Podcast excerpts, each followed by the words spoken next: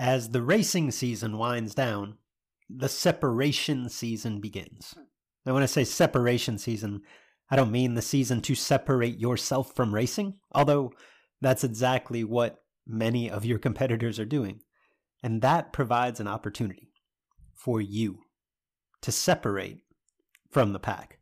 Within This is Bracket Racing Elite, we focus on growth year round, but the gains, they're, they're small, they're incremental during race season for two reasons. Number one, because your attention as a racer is split, right? You've got upkeep, maintenance, travel, all the things involved with the racing season, in addition to a focus on your own growth. And because other racers are working hard at that time too. It's this time of year, this separation season, where putting in the work can really allow you a leg up on the competition. If you're serious about doing just that, and you'd like to surround yourself with a group of knowledgeable trainers and accountable peers with the tools, the resources, the wisdom to help you take that next step, and perhaps even with the occasional kick in the pants to keep you on track, this is Bracket Racing Elite is the answer. We've helped thousands of racers just like you take the next step toward becoming the best version of themselves on the racetrack. Elite can help you do the same. Enrollment is open as of Monday, November 27th, and it closes December 8th. Learn more at thisisbracketracing.com slash elite.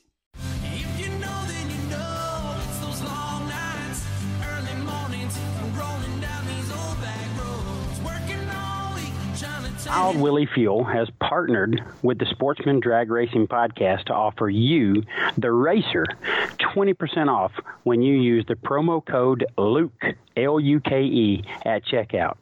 Now, Wild Willie Fuel is the industry leading manufacturer of professional fuel scent and top lube.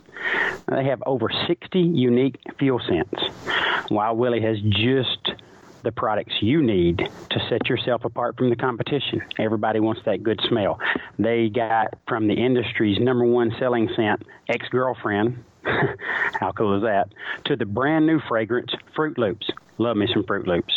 You are sure to find something that fits your personality. Over 60 unique scents. Surely you'll find something in there. Now, Wild Willie fuel fragrances can be used in race gas, methanol, ethanol, diesel, or pump gas. You can put it in all different kinds of fuels. Their scents are compatible with carburetors, fuel injectors, O2 sensors, and catalytic converters. So stop by and check them out at www.wildwilliefuel.com. And don't forget to use the promo code LUKE, L U K E, to save 20% today. Do you know what's spookier than seeing a black cat on Halloween? It's shaving your junk with anything other than Manscaped. Oh, that is scary.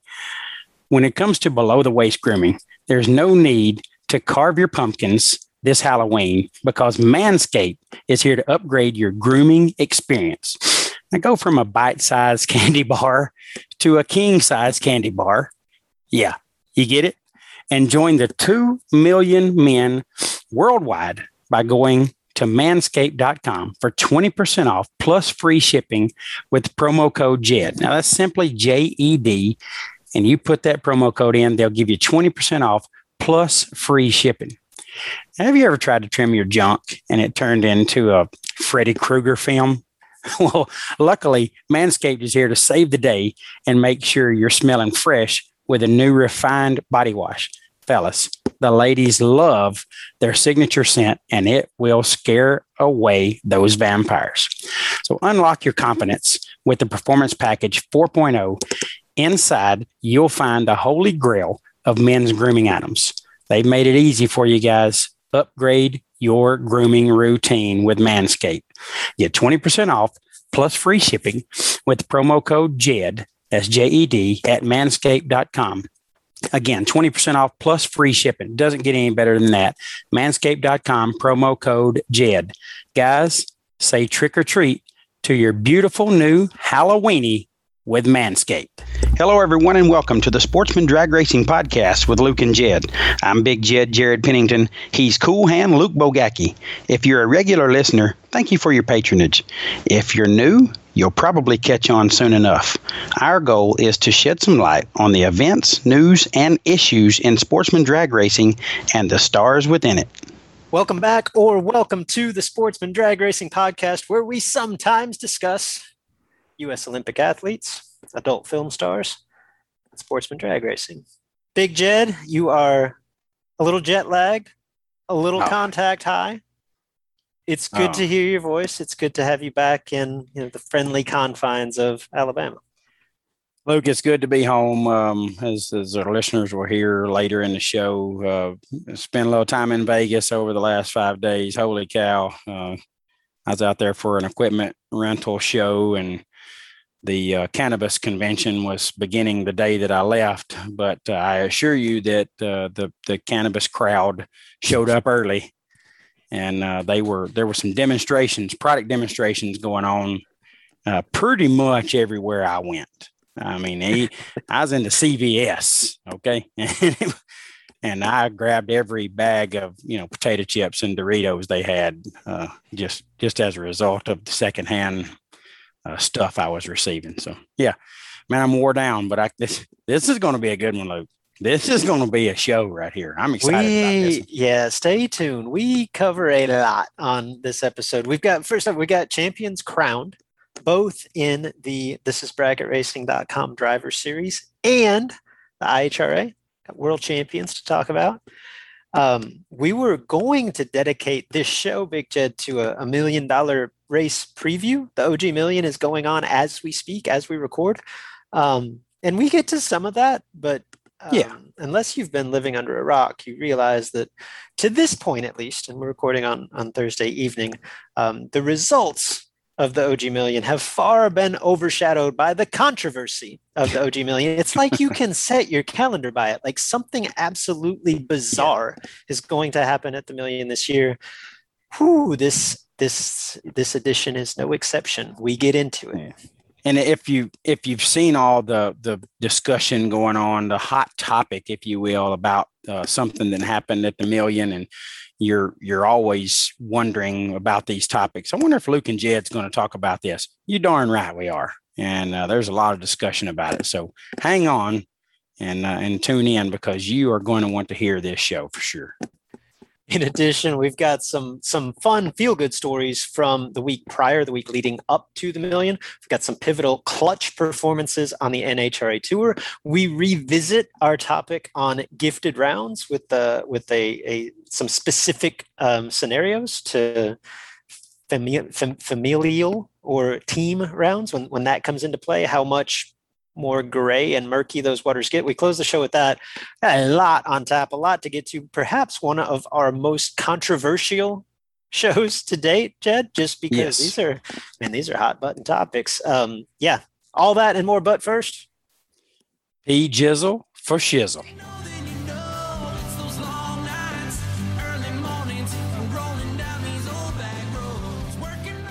Woohoo! Just when we thought we would have a slow week, Big Jed. we, no uh, chance. no, the, we th- the, we're recording this on Thursday night. The second of three 50 granders at the million is in progress as we record. We are uh, a little over 24 hours away from crowning this year's OG Million champion.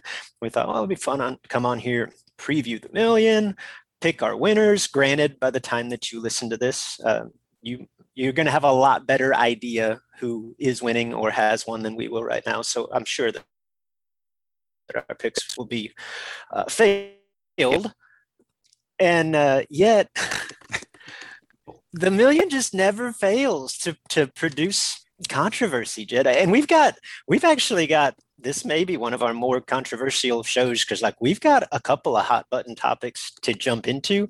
Before we do, I just wanted to, to kick things off because quite frankly, um, I can. The This is bracketracing.com driver series. We have crown champions. It's over, Big Jed. Um, nice. Ashley will come on with us next week to run through the top 10 and how this all played out. She's actually waiting on results for a couple of tracks that could impact the top 10, but we know the champions are no box, uh, nationwide, continent wide. This is Bracket Racing Driver Series champion, Mr. Brian McGinnis. Brian hails from Bremerton Raceway in Washington. If you'll remember, Big Jed, a year ago, both of our world champions, that was Kip Pool on the bottom, Lane Savar off the top, both hailed from Bremerton. There's something in the water up there. Wow. Brian McGinnis takes home $10,000. I got to dig that up at some point for winning the this is bracketracing.com driver series if you're new to the party this is a i want to say nationwide series but we actually included a track in canada uh, that features uh, this year featured i believe 24 facilities from across the country across the continent uh, and allowed drivers to earn points without leaving their home track with a, a $10000 bonus we paid back 10 places um, thanks to immense turnout and thanks to jegs again our no box world champion Brian McGinnis. On the box side, the last time Ashley was on, we talked about how Kurt Gross was running away from this. Trivia time, Big Jed. Are you familiar with Kurt Gross? Do you know his connection to the show? I do not. Kurt Gross is the father of Stephanie Gross, Oh, also known as her married name, Stephanie yes. Buston Nass. Love it. Kurt Gross started off on fire, looked to be running away. Kurt Gross, by the way, also claiming points at Bremerton Raceway. Something in the water up there. Young Cooper Chun, literally, I don't. I guess literally is is a bit hyperbole. Cooper Chun came out of nowhere. Cooper claiming points at Sacramento. They're at the the TA series. Came into the last weekend, which was last weekend, of points there, completely off the radar and showed out. Like he ran himself at three cars on the first day, and then uh, either won or runner up the second day. Like, and earned just enough points to tie Kurt Gross atop the standings. So we have co-champions for the first time ever. Kurt Gross from Bremerton, Cooper Chun uh, running at Sacramento. They will split that pot. It was 10 grand to win. It was $500 to second. So they'll get 5250 each uh, on the heels of just a super memorable weekend for young Cooper Chun in as clutch a performance as you can get given the stakes. So pretty impressive stuff. Like I say, Ashley be on next week to detail that in full. Awesome stuff. And what a great opportunity, Luke, that, that you guys come up with this series and great opportunity for these racers nationwide and, and globally now. Uh, really, if you look at it, opportunity to race for a championship and and win uh, some a significant cash prize. So very cool. Congrats to Brian McGinnis. Um, you know, obviously uh, had a great year and you know you do that at your home track and still come away with such an awesome prize. That's really cool. And Kurt Gross, uh, you know, we we love talking about busting on the show. So that's cool tie in there. Congrats to you. But Cooper Chun, Luke, I, I met Cooper as a small child at uh, the first Vegas fling. And it's hard for me to even believe that Cooper is old enough to to compete for this. It got to be Cooper's got to be 18, 19, maybe. I don't know. He, he can't Young, be very, yeah. Mhm. can't be much older than that, if any. And, and to, to as you you stated, come out of nowhere kind of and, and have a, an amazing finish to his uh, points chase and and end up tying Kurt for the the championship. Really cool story there, and Chun family talented group at the racetrack. So uh, expect big things out of Cooper going forward. But really neat opportunity and uh, and just really all around well done on both sides, the the promotion side and the racers. So this this was really cool to see. I think the coolest thing about it, I'm actually on Bremerton's website now trying to find this information. And it, I, I'm not smart enough to find it. My impression is that the no box class at Bremerton might pay five or six hundred dollars to win on a on a weekly basis.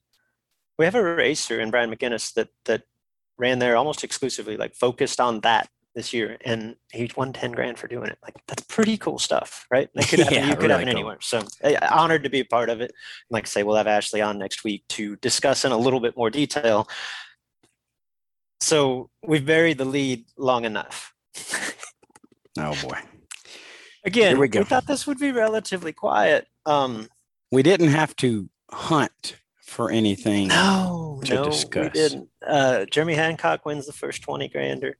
uh, defeats Pete's Penny, Peeps Pennington in the final. Will Holloman, uh, as we record, has won the first 50 grander over Gage Birch. Um, none of that's the story, Big Jed.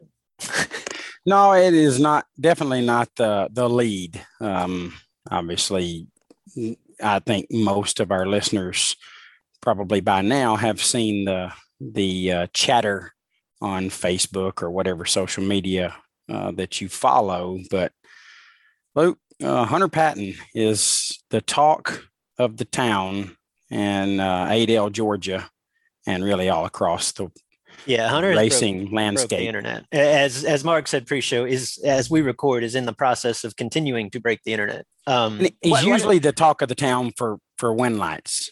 Uh, this was not a win light, so I'll, right. I'll let you go ahead. And, well, do you want to set this up? Like, I, I feel like most people know at this point, but just for the framework, like, walk us through the actual events that occurred that we know of. Yeah, I mean, I saw the same video everybody saw, and I have no uh, inside connection to this really to know uh, what exactly happened, but what looks like happened, and based on Hunter's latest post, uh, he raced uh, James Bunner. Uh, James probably um, I, I don't know. I mean, probably trying to get fired up for the race and, and was a little jacked. And there was uh, maybe some staging lane game or sta- starting line games, excuse me, by Hunter. Um, the old wheel turn, winky blinky. And uh, James, I don't know, might have took offense to that. And they staged and raced. Uh, James Winlight came on. I don't think it was uh, the run that either of them were trying to make, but James did get the Winlight. And maybe, not maybe, he let Hunter know about it in the shutdown area, uh, gave him what is affectionately known as Scotty's uh, with a few rips of the throttle after the Winlight was on. Uh, again, just what it appears happened in the video Hunter uh, took Hunter, exception to that. Hunter took a lot of exception to that. Maybe just to make sure I catch back up to James and let him know what I think about it, might have uh, hit the spray just a little bit or just maybe gassed on it. I'm not sure.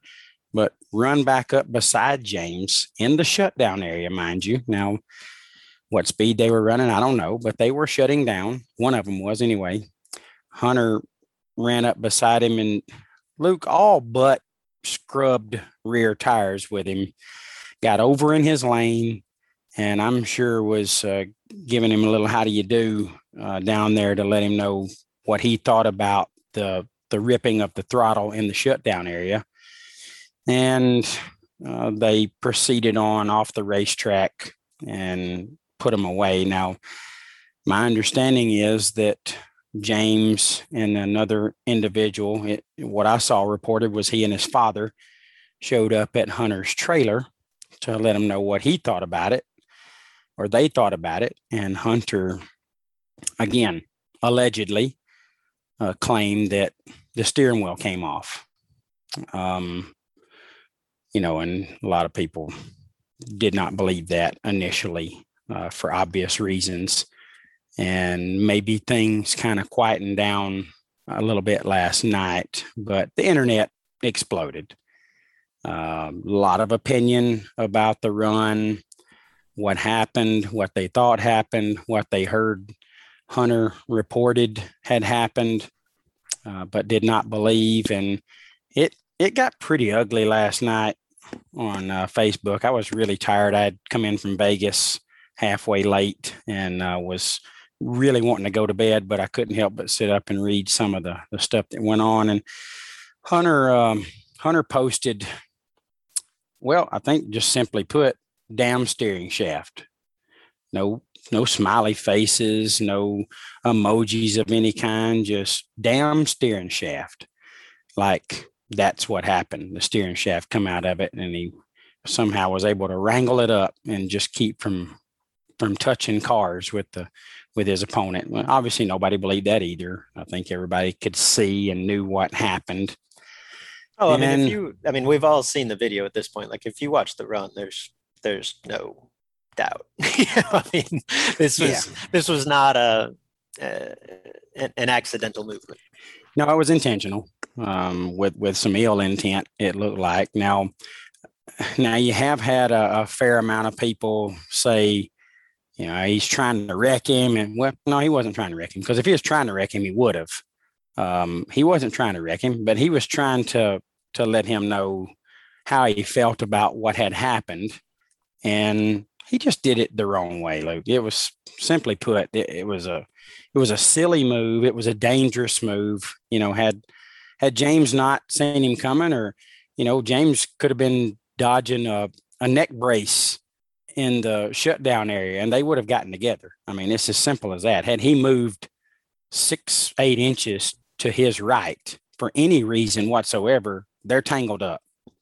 Yeah, I've so, I've heard conflicting reports that Slicks actually scrubbed. I don't know if that's accurate. Like watching the the video, they were close. Like I I can't see where they touched, but like it was way closer than it should have been. Um, so you mentioned Jed, like the internet's on fire, right? And like every other controversy or debate, seemingly, um, there is no middle ground. Like there's one side or the other. Like I don't think it's necessarily our job to sit here and judge Hunter or any of this, but like, what's your I guess that to some extent that's why people are living like listening. Like, what's your, what's your takeaway here? Like, what do you think happened and why, and and where do you stand?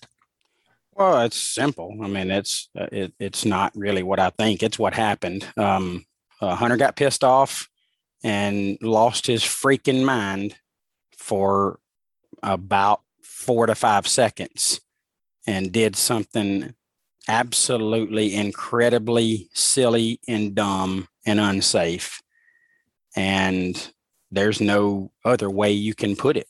Uh, that that's exactly what happened, and um, Hunter has been incredible on the racetrack, and I like Hunter a lot. I really do.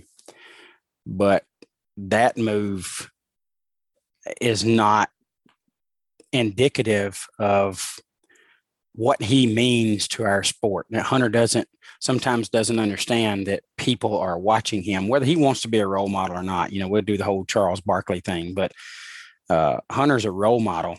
Uh, these young kids look up to him, and I won't get into it, but there was a little spiff about he and Casey Pesnell, or between the two uh, earlier in the week, and again, the games that KC played were not invented by KC. Uh, so we, we forget those things at times. But nonetheless, Hunter is a leader in our sport. He's a guy that thousands, literally thousands of racers want to be because of the results he's produced and, and the things he's gotten to do and accomplish.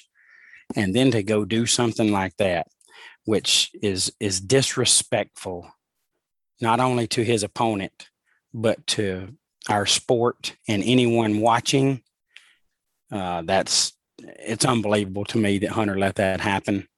Uh, I've been pissed off on the racetrack many, many times, but never thought about doing anything like that. And Hunter has apologized today via social media.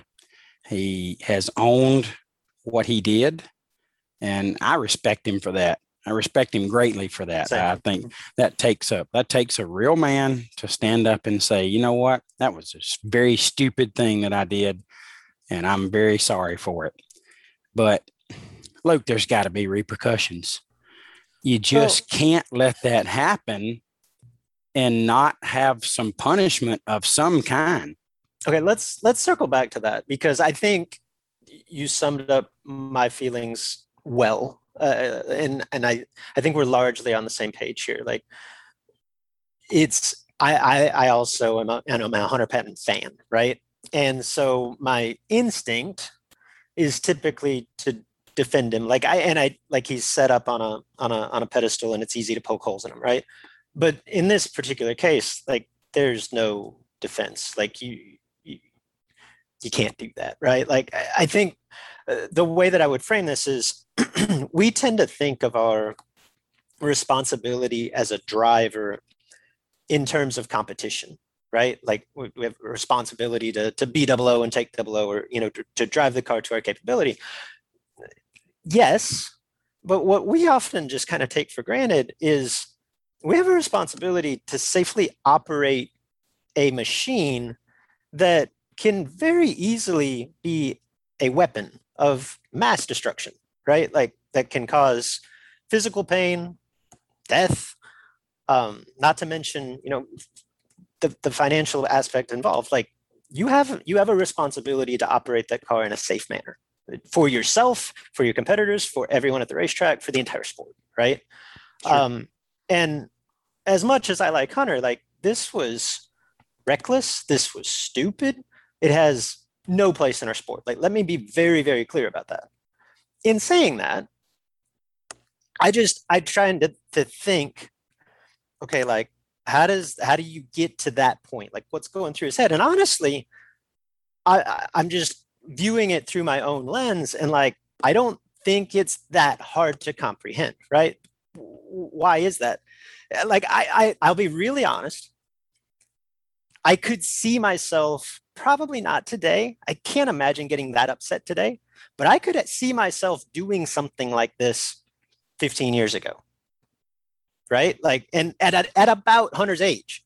And the reason being like I come from a time, and I know you come from a time too, Jed. I don't know your feelings on this. Like, I, I have, and this might be really old school and outdated today, but I come from a time where the most disrespectful thing that can happen at the racetrack is somebody pumping the throttle with their win light on. Like it flies all over me. Now, I thought it was the most unsportsmanlike thing that you could do until I saw what Hunter did.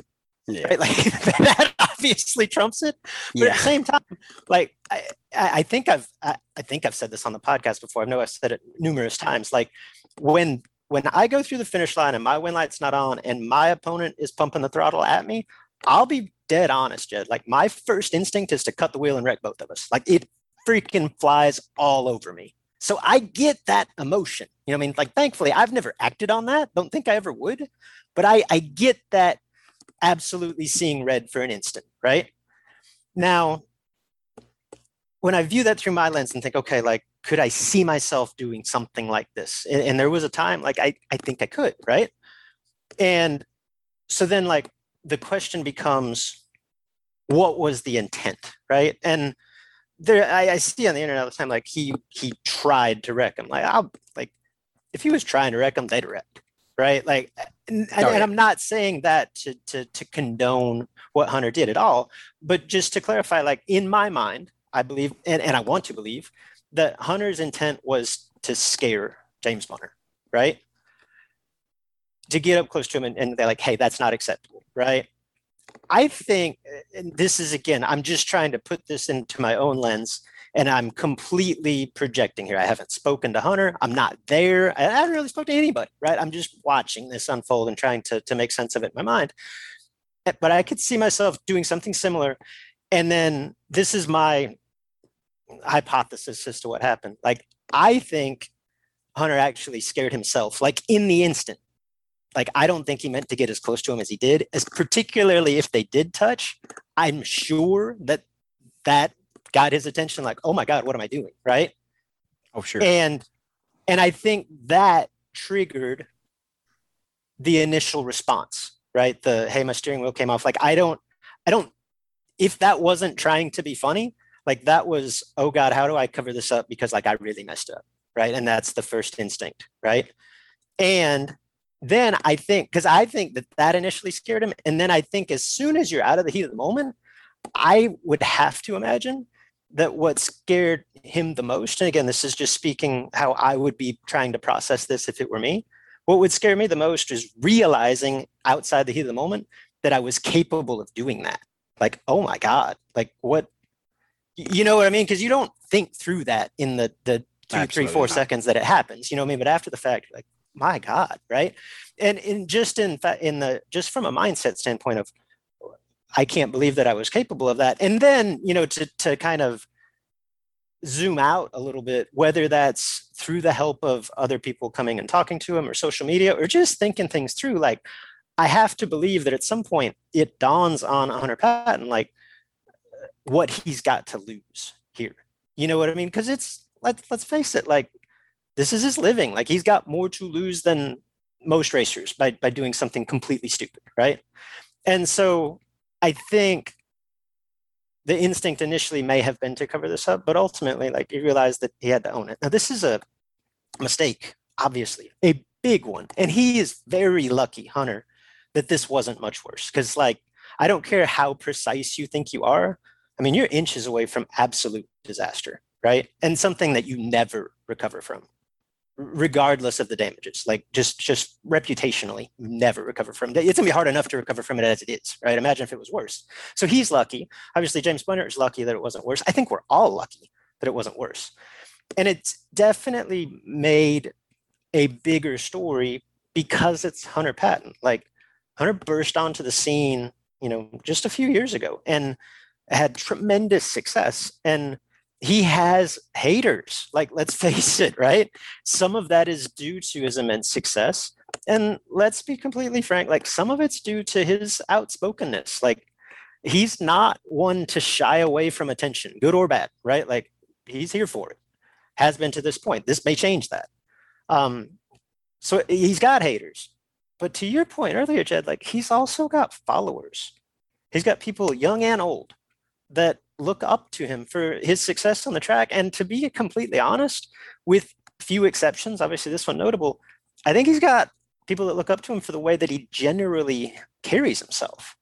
And it's these people that he's let down. And I think ultimately that's what hits home far more than the people that are calling him out. Like that's a trust that he's going to have to rebuild. Now, this contrition, this apology, this owning up to his mistake, that's a great first step there's going to be a long road to hoe. Um, I think my takeaway from this is that um, this is a huge mistake. Like, and I can't, I can't condone it, but people screw up, and I think, I'd like to think, I certainly hope that this was a wake up call for Hunter. Like, I do believe that he'll be better for it. Reasonable minds can disagree there, um, but I, I think ultimately, like I, I hope that this serves as a wake up call. You know, I don't know. I don't, if this doesn't, I don't know what else would. Yeah, Luke, I, I couldn't have said that any better, especially the way you finished it. And, and, you know, by all, for all intents and purposes, it looks like it has. Hunter alluded to, wait, and he said in his post, you know, that will never happen again.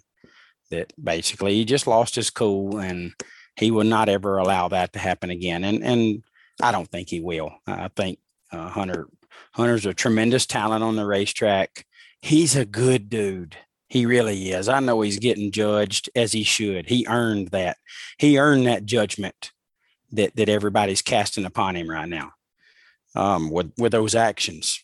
But if you if you just knew him, you'd know Hunter's a good dude. He really is, and he lives to to go out and be competitive in race. I don't understand the whole wheel turn thing and blinking the lights right. and and you know tricking your opponent into not staging or whatever all those guys are doing. I don't get that. They're so good. They don't need those tricks. I think sometimes um, outside sources cause some of that. You know, hey, why don't you go up there this time and or look who you got in the other lane. Let's let's do him. Let's show him a little something here with this wheel turn. Or uh, sometimes I think they get talked into those things, but nonetheless, uh, I truly believe Hunter has learned his lesson uh, from from what he did. But if you're part of the promotion team, if you're a part of the, I was hoping the, we would circle back to this. Yeah, like what's yeah, part of the racing leadership that, that's putting this on? Whatever. I, I don't, I don't know who gets to make the decision, but there has to be punishment for our actions. You can't just say, "I'm sorry that I I did something that I've never seen done before," out of anger because of the actions that you did. I've had them. I've gotten some Scotties. I mean, obviously we they're called Scotties because back in the day, Scotty turned on a win light against certain individuals, and he'd let them know about it. You know, he he'd give them a few pumps down there, and that's that has been named, giving them some Scotties. Well, what we can only hope is we don't get to a point where somebody's giving them some hunters, where where this is setting any kind of trend for anybody watching. And one way you accomplish that uh, keep that from happening is to lay down some form of punishment for that action to make sure that the next guy knows, by God, if you're going to do it, you better do it Sunday evening. Don't do it. don't do it on Wednesday because you're done for the week. You so let's let's play the hypothetical. Like this, let's say this isn't the million dollar race. This is the World Footbrake Challenge. Like, what's your response as a promoter? Yeah, Luke, I don't think you ever really know until you, you're faced with that decision. But I would hope that I would go to that, I could go to that person and eliminate them from the event. And, you know, again, let's say it happens on Sunday and he was beaten third round and he did it. Well, the, how do you how do you put that punishment in place for your event? So, you know, I guess you have to really ban that person from your events for a year, a minimum of a year. You know, if it happens on Thursday, Wednesday, Thursday, you're done for this one and the next one when it happens, and we'll see you again in two years. But again, I I can't swear that's how I would handle it because I'm not faced with it, but I sure hope that's how I would handle it. Just as an aside, I'll, I'll give my thoughts in response here, but I feel like to some extent, like Randy Folk and, the, and this crew is um, at times like an easy target. Can you just like in a vacuum believe the situations that Randy has been dealt in three of the last four years? I mean, they are literally some of the most bizarre situations you could ever imagine. Now, I don't, I, I haven't always re- agreed with his response to them, but there's stuff like you know, as a race promoter, you try to think through every possible scenario. There is no no chance that he thought that Corey Galetti would wad up a car in a winning round with six cars left in the million. There is zero chance that it crosses your mind that you're going to have a lazy infrared issue in the quarterfinals of the mill. Like of all just the timing, and now this like I've never seen this in my life. And here's Randy. Like, I feel like they're trying really hard to to improve their image, right? Like, and because it, there, there's just so many bizarre things have happened at this event, and I, by and large, like just from afar, I like everything that they're doing, right? I think that everything's headed in the right direction. And the knock, if there has been one against the OG Million, probably since the George Howard days, but it really kind of came to light with the Galetti incident, is that you know, it quote unquote feels like the Wild Wild West, right? That's what we said here. Well, this just furthers that, you know what I mean? And it's no fault of Randy's ultimately. To your point, like the, I think just given that history, the biggest argument for coming down hard on Hunter Patton would be to set a precedent at this event that like hey this things are changing. You know what i mean? Like this is not we're not going to stand it's it's yes we we are are lax on a lot of things due to the geography of this event. We could have that discussion separately but you know, like there there are standards to uphold here. Like from that inst- from that standpoint like i could see the argument. And, and honestly like reasonable minds will disagree here jed. Like i would have zero problem to be completely honest, if that was the punishment handed down, Hunter, you got to go home. Like, we can't have that here. No issue. I also will say, I don't have an issue with what's been done. And here's my understanding of what's been done, or maybe even my assumption of what's been done. I believe that Randy went to Hunter and they've had a conversation. And I, in my mind, that that insinuates like for lack of a better term, like a warning was issued, and you think, ah, geez, it's just a warning, right? Like, I will say this: a warning from Randy Folk is not your typical warning. Like, even at his age, I think Randy's in his early seventies. Like, that's a pretty loud. You like Randy comes down to talk to me, and he's not happy. Like, this is not going to go well. You know what I mean? Like, I just I feel like he's got a presence that's that's going to hammer this home, and for all the reasons that I just talked about, I, am obviously not privy to that conversation. I'm not 100% sure that that conversation happened. I can only assume that it did. Um, if from Randy's standpoint, there is a sense of contrition, that there is a sense perhaps of the scenario that I just laid out, where it's really obvious, like Hunter realizes that he screwed up and screwed up bad, right? I don't think there's anything that Randy could do to make that hit home more. Like, in fact, I think to some extent, it's harder on Hunter emotionally to face the music for the next four days. Like, I think it's kind of easy to pack up and go home. You know what I mean? Like, if you're just strictly like looking at this as like a, a parent, or maybe in Randy's case, even a grandparent, and wanting to learn something from this, I almost think it's harder to to stay. But again, like reasonable minds can disagree. Um, and then you, there's the background of this too, like just knowing Randy Folk and his history, and, and I'm not advocating one way or the other here, but like it's pretty well known, and I would think even to this day, but certainly in his heyday, like uh, I don't want to say Randy was a, a hothead, but like he has a reputation for seeing red. Like if anyone could understand what was going through Hunter's mind at that instance, I think it's Randy. And specific to this, you know, situation, um, granted, I didn't see Randy try to wreck or, or threaten to wreck his opponent, but in faced with a similar situation like 15 years ago, I did watch Randy Folk follow an opponent back to his trailer, block him in, stand over the car, and demand that he get out so he could beat the hell out of him after you know his opponent ripped the title past the finish line. So like Randy gets that part of it, and again, that, that's not to justify Hunter's actions. I'm just saying that you've got a pretty unique perspective on things, and nothing happened there. Like someone broke that up before Randy killed um, the the racer in question. I think that's the way that that was leaning. Uh, I'm just like I say, given given history, like I, I think that Randy would maybe not be the the first person to inflict that punishment. And again like I, am not convinced that he's he's wrong not to. Like reasonable minds can disagree but I, am fine with letting him stay. Yeah maybe hunter's the beneficiary of of the promoter of the race having been through a similar situation in the past and having a better understanding for it but um luke I, and I have no problem. My my stance is confusing because I have no problem with Hunter getting to continue to race if that's how they want to handle it. If I were in the pits, I wouldn't be in the tower raising Cain saying he's got to go. I guess my point was to make sure that others don't think this is okay.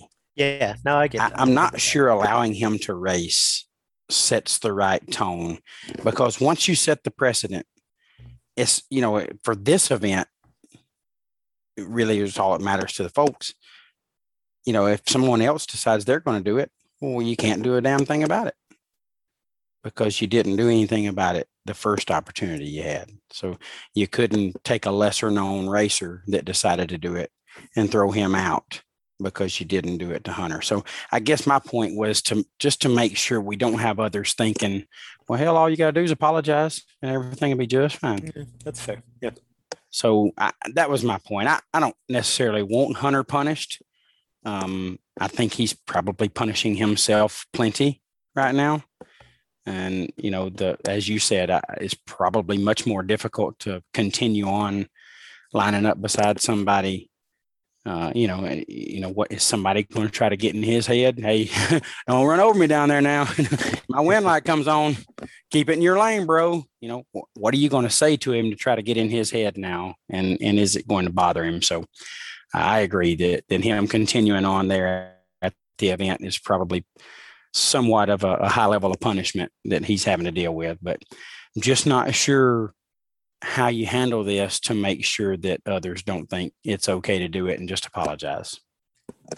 No, that's that's fair. I um I mean I just think the the bleep storm that it's created should be enough incentive. Like I don't think anybody sees this and be like, sign me up. You know what I mean? But yeah, um, yeah. Well, I've never seen it happen uh, in all my years since 1984 on the racetrack. No, uh, just just so I'm so I doubt it'll happen again. I doubt anybody else will we'll have a, a moment of rage like that.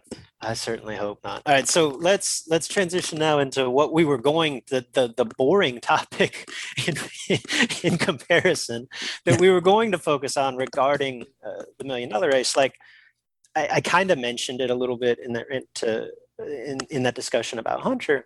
Uh, this we talked about this a year ago, and it seems like a year has just flown by because if you'll remember and who could forget like the, the debacle that this event turned into at Montgomery last year. Kevin Brandon ended up winning and and and uh, not to take anything away from his victory, but it was absolutely overshadowed by just this bizarre rerun scenario that went on what three times, four times.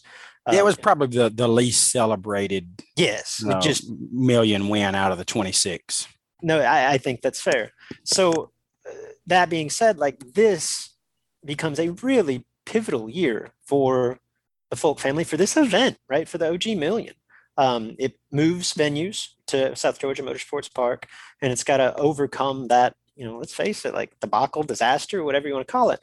And I think I'll just use this. This is obviously a much watered down, scaled down, like personal experience we put on the our Jag Summer Door Car Shootout this summer. It's the tenth time that we've done it after a, a, year off, and it was at the same facility, but with a new owner, uh, an owner that I've known for years that I I trust, um, and and with largely the same staff.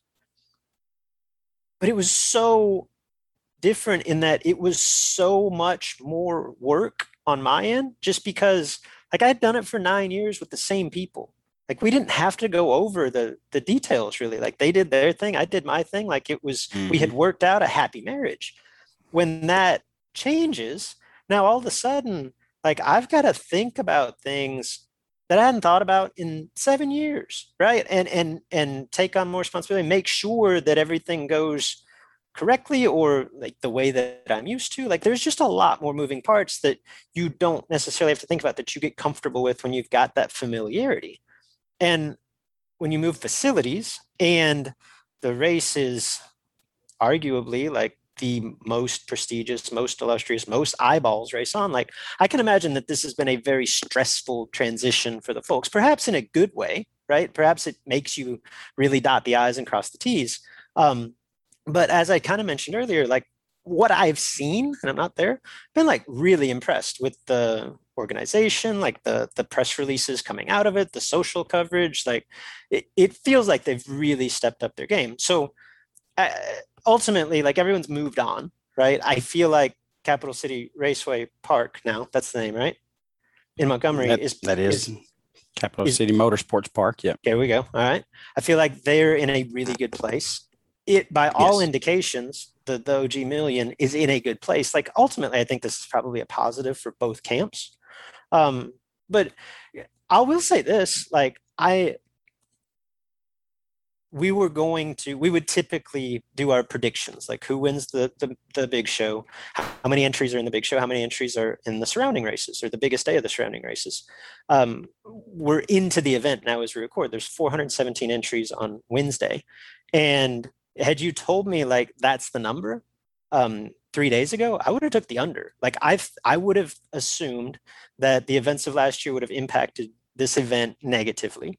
And I would I also kind of assumed that the location, although South Georgia is not particularly far from Montgomery, it's uh, maybe a four hour drive from track to track, five.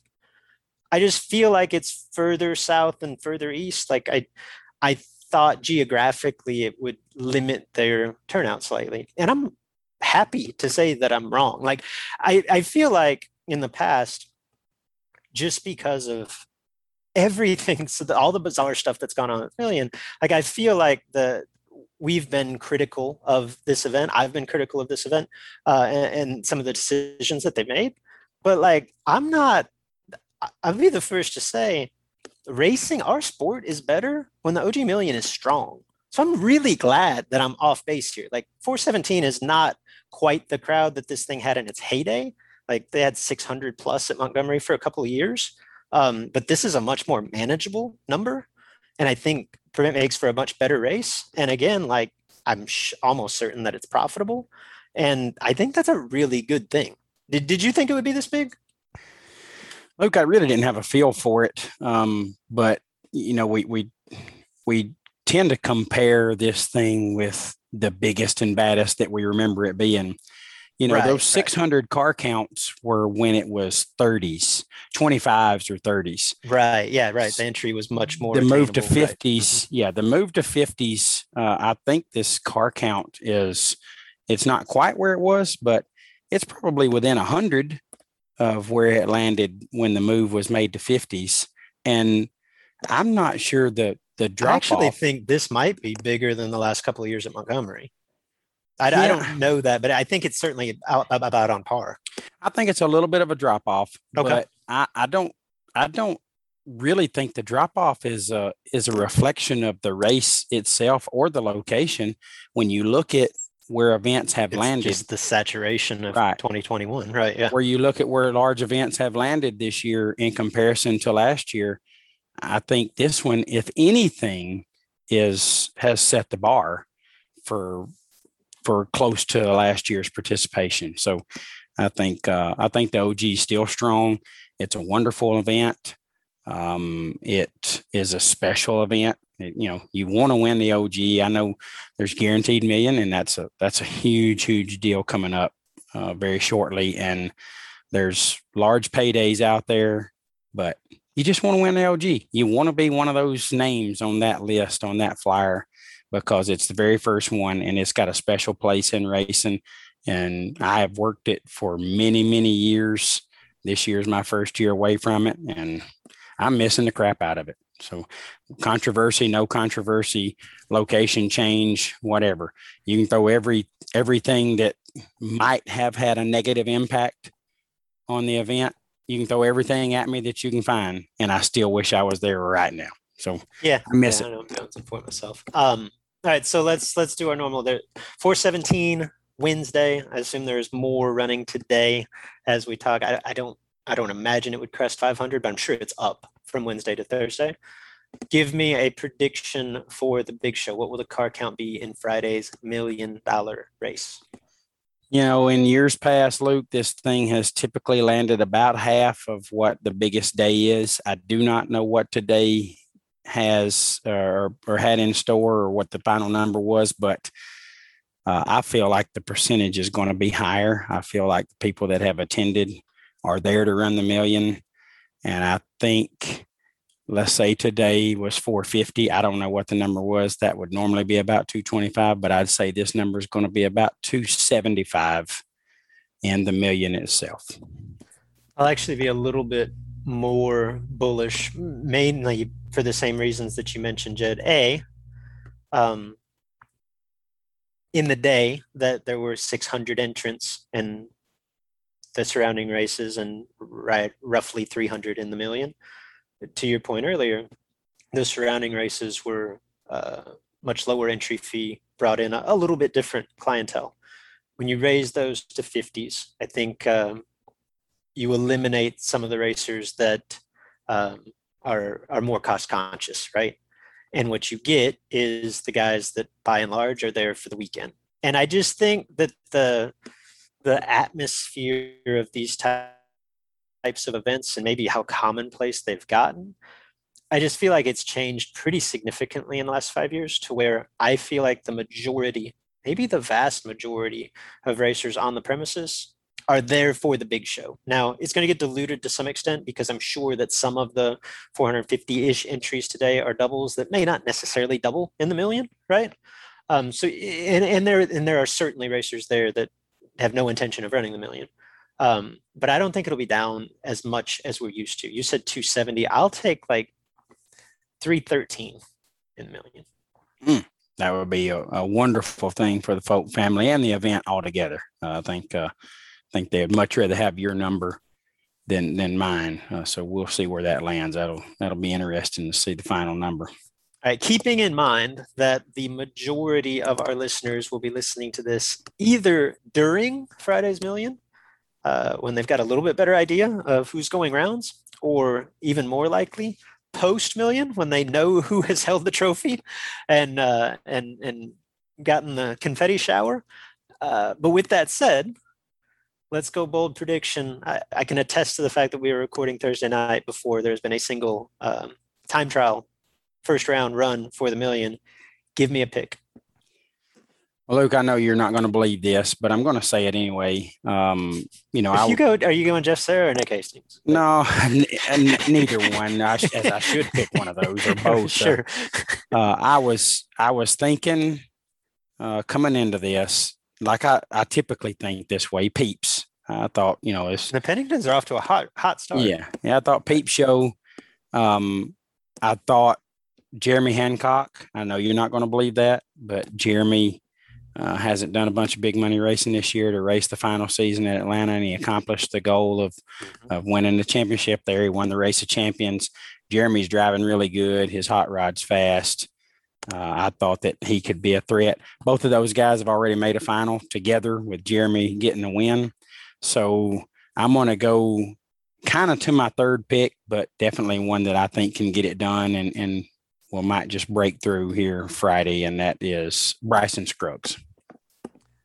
Bryson is a Black and Decker tree wrecker, and what I can remember of South Georgia, and it's been a while since I've been down there, but it's one of those places that is relatively easy to make good runs. Like i- remember always feeling like it turned into a practice tree race. If that's the case, I don't think there's anybody I'd rather.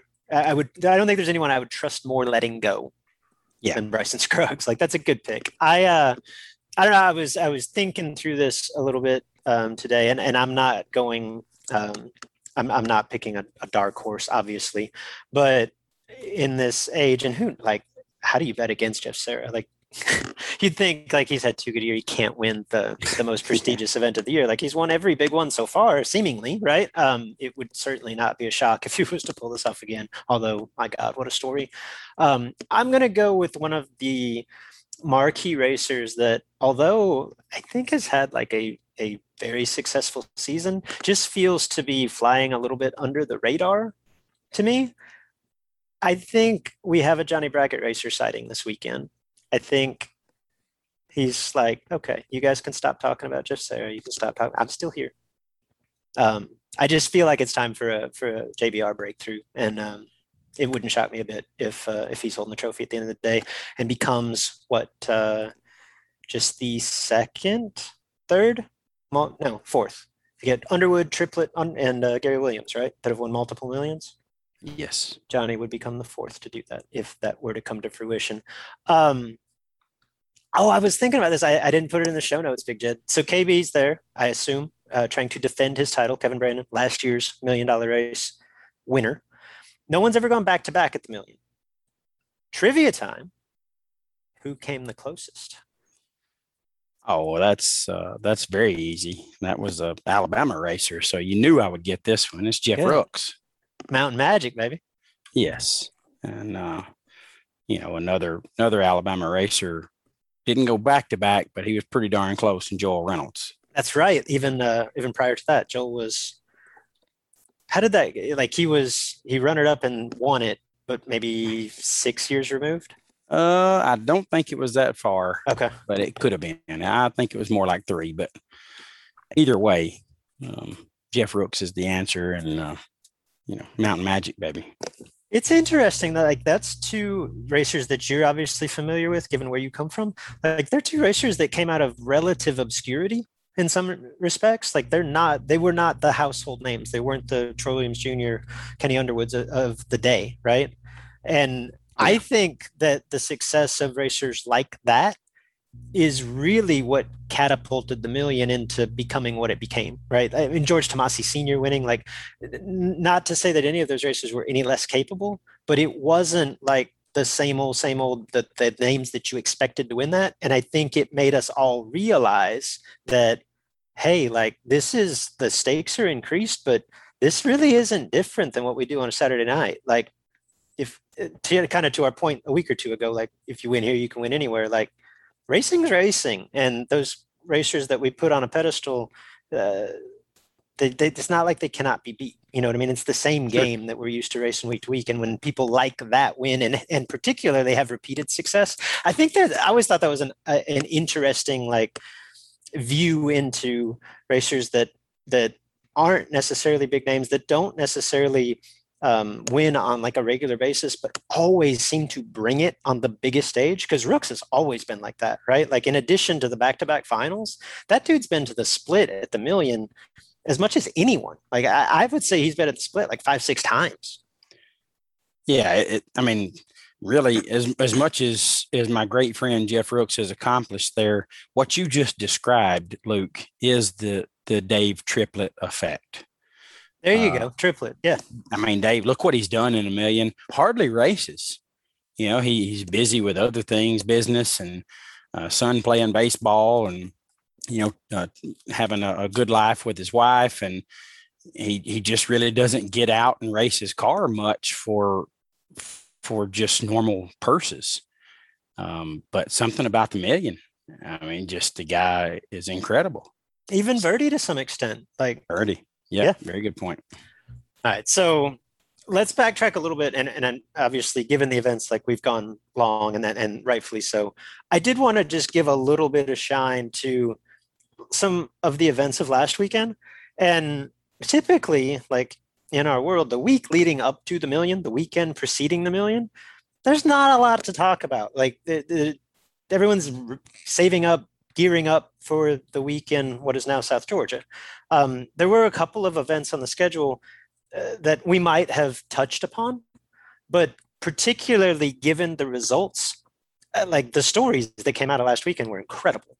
And so I think we have to go there. Like first, let's go to, to South Carolina, uh, which was a really incredible race put on by Tony Gambardella. It was 25, 50, 25 to win, but the payback was insane. Like it was almost half the winner's purse like I think the the 50 grander was 20 or 25 to runner up, like 10 grand a semi, like payback really good.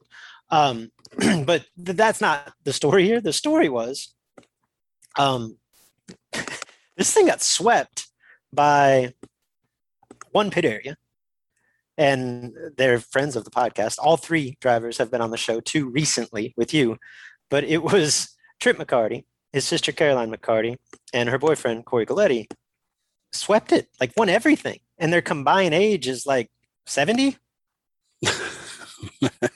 is it that much? I don't think it's 70. I, no, yeah. I don't. I mean, 16 and, and probably 19. It might not be 60. Uh, Where am I? I'm going? not yeah. sure it gets to 60. Yeah, uh, obviously, incredible talent. Uh, we we talked to all three, as you said, two of them at once, the McCarty uh, kids, and I mean, Luke, to to go on a stage like that and have those kind of results is once in a lifetime type stuff. I mean, and they'll they'll do it again. They'll probably do it again half a dozen times before they're done. But uh, to to those of us like me, I mean, I that's stuff you dream about. I mean, they won two 25 granders, and I think ultimately what turned into a 40 grander, but I'm not 100% sure. Okay. And and I think Gulitti beat uh, beat Sugar in the final, and I'm pretty sure Sugar. I, I know uh, Dylan spent quite a bit of time in the McCarty pits. They might have been parked together too, so it might have even been that much better for the the pit that they they the pit area they were covering. But and on top of that, Corey had two entries at three. Lost to Shane, and the came back, beat him in the final. Yeah.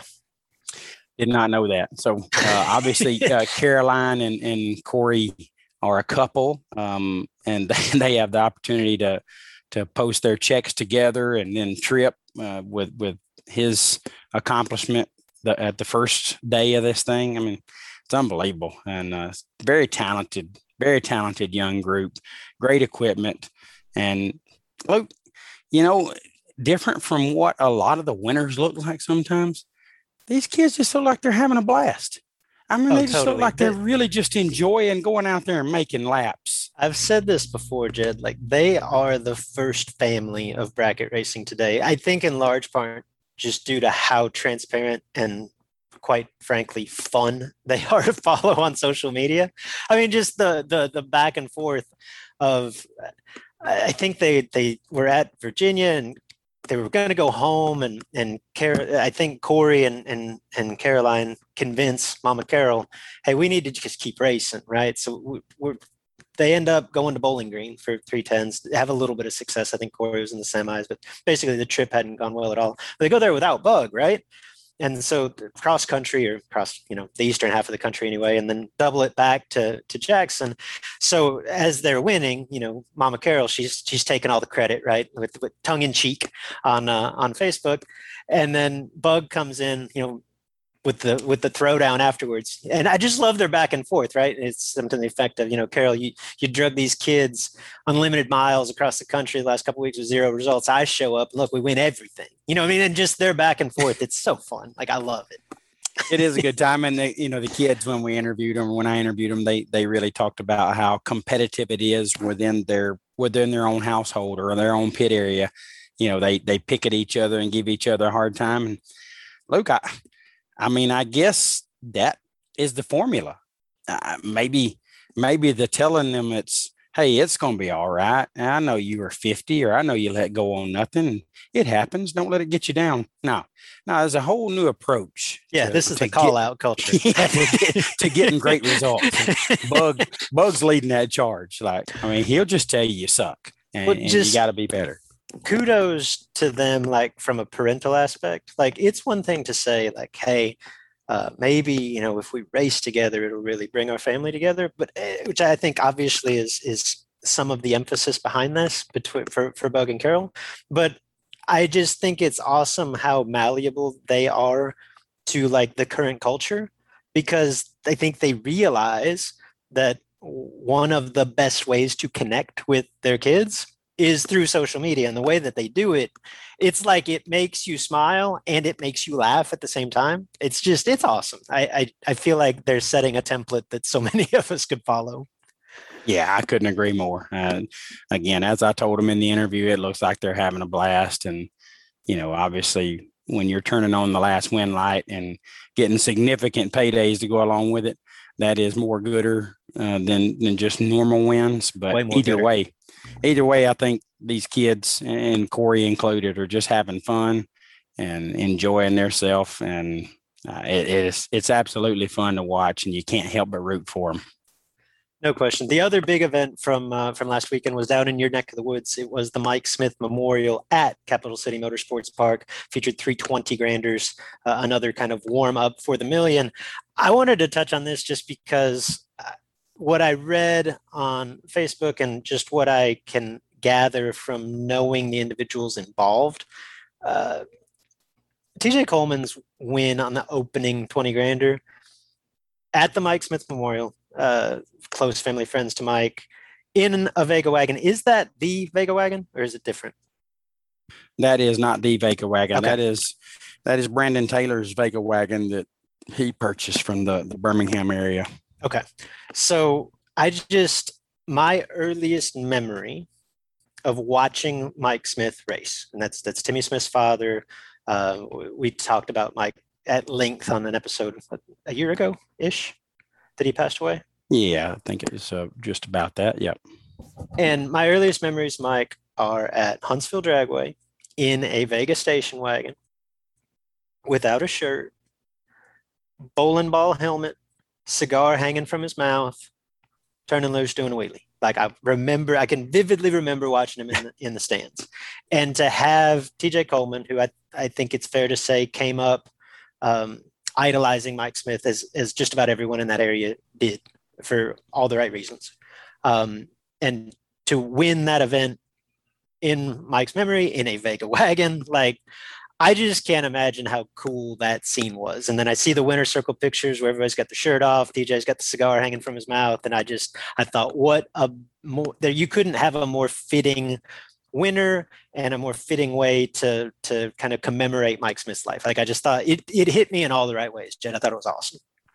Yeah, I agree, Luke. It, you know, it's it's a deal where TJ uh, was very close to Mike. He's still close to Timmy.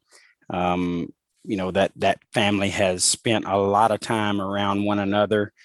Uh, TJ jumping in a car he's never been in before, it being a red Vega wagon, and, going on and winning the race. And he don't even drive door cars; he's a dragster guy, and, and he goes and wins the race. I don't know. It's just so fitting and so ironic. It was really cool to see the the tribute style winner circle with the shirt off and the cigar. Just uh, it was all it was all just good for the heart, real good for the heart. And I know Mike was looking down, smiling on the whole deal. It was uh, it was really incredible to see, and super happy for for TJ and Brandon. Brandon's very close to the to the Smith family, very close. They they they live down the street from one another, so I'm sure that was very sentimental for for Brandon as well, and and uh, it did a lot of people a lot of good for sure. Another big event from the past weekend, perhaps the biggest event of the past weekend, um, the IHRA World Championship runoff in Memphis. World champs were crowned. We won't spend a ton of time on this, but I thought it was absolutely worthy of mention here.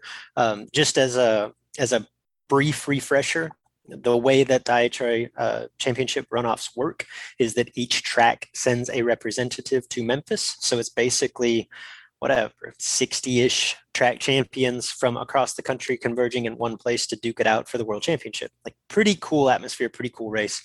This year's champions george simpson from knoxville tennessee was your top champion. Tim pace who i know you're familiar with. Iuka mississippi tim Oh, pace. yeah.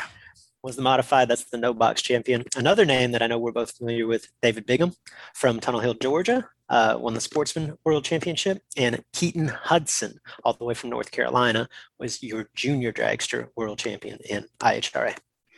Yeah, good for them. Uh, great wins by those guys, uh, and don't want to diminish anything anybody accomplished, but specifically Tim Pace, a guy that I've watched race for a long time, very deserving, one of the best bottom bulb racers, foot brake racers in specific in uh, general that that I've ever watched. Um, to to go out and get that world championship on the IHRA side is really cool to see, and something that uh, that he has worked extremely hard for. So congrats to all the winners, but uh, specifically my man Tim Pace. Uh, really cool to see.